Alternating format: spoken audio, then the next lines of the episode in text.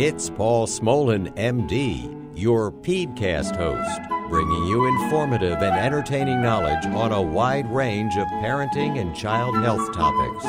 You have parenting questions, he has answers. It's portable, practical pediatrics on your schedule. And here is your PEDCast host, Dr. Paul Smolen. Dr. Paul Smolen here, the curator of my little creation that I call DocsMo.com, the home of portable practical pediatrics. From gestation to graduation, if the topic involves children, we talk about it here. Now, I was reading my journals the other day and I came across an article that caught my attention, mostly because it's a very different type of article than the usual I find in pediatric journals. I really have no idea why this article was in a pediatric journal, but it was, and it immediately caught my attention, especially in light of a recent murder of a Boston doctor that was allegedly killed by the son of a former patient. If you didn't hear about this, I'm putting the link in this post. You've got to read about this. Anyway, the journal article that I'm referring to is entitled Chinese pediatricians face a crisis. Should they stay or leave? And this article appeared in Pediatrics in December of 2014. Uh, the article describes the sad state of pediatric medicine in China. I think if you talk to many pediatricians in this country, they would tell you that things aren't so great here either. We pediatricians feel like we are under assault with electronic medical records, meaningful use, and the growing influence of government and bureaucracy in our daily lives, but nothing like what is being described in China.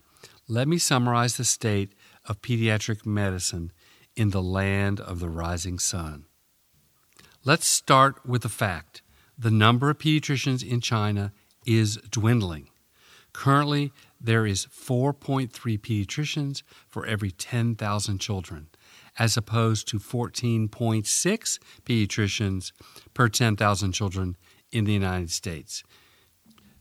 Chinese doctors are just choosing not to go into pediatrics. Why, you ask? Because pediatricians in China are very poorly paid and very much overworked, seeing an average of 90 patients a day and making on average 30% less than their adult doctor colleagues. Next, patients wait in line for hours to see a pediatrician, which makes for very unhappy patients and families.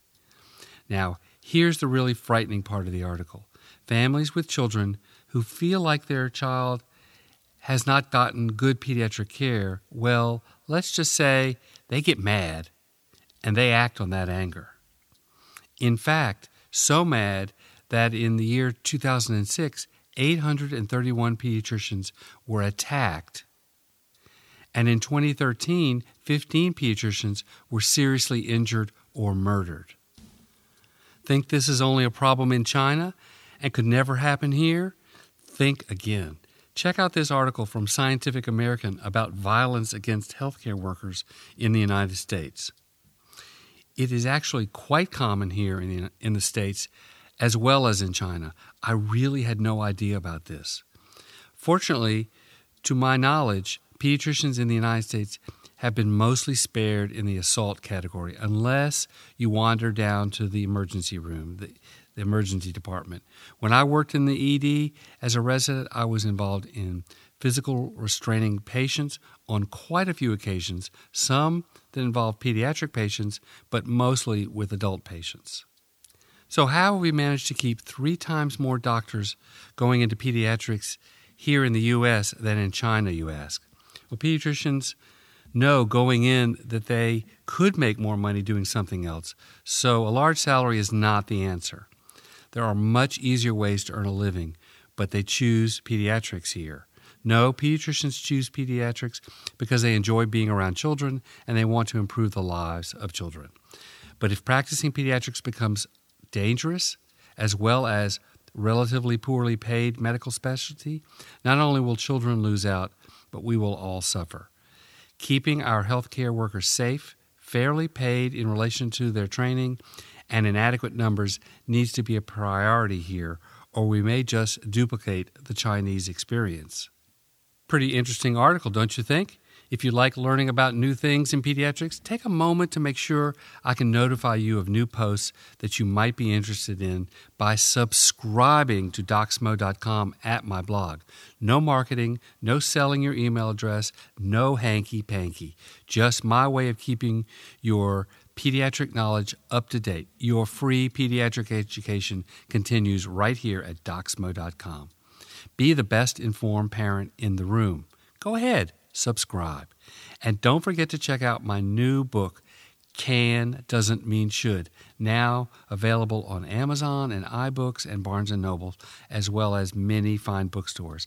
I know you will enjoy reading the book. Just get it, read it. This is Dr. Paul Smolen recording in Studio 1E, acknowledging that it would be a shame when your child needs health care that their child's doctor just wasn't there. Until next time. I would like to thank the following people for their assistance in the production of this podcast Dr. David Jaffe, the voice of the introduction, Robert Beezer, the composer arranger of the intro music, Ann Gesner, my wonderful content editor, Benjamin Smolen, and Jerome Moof the talented musicians who produced this delightful theme music, Sarah Smolen and Nathaniel Horlick for their digital wizardry, and Wendy Smolen Esquire and Seth, the Rocket Man barrister Jaffe, for their inspirational guidance. Thanks, guys. By listening to this podcast, you agree to all of the terms and conditions found at the docsmo.com website. This DocsMo.com podcast is informational only. Dr. Smolen does not diagnose, treat, or offer specific medical advice for your child. For specific medical advice regarding your child, consult his or her healthcare provider.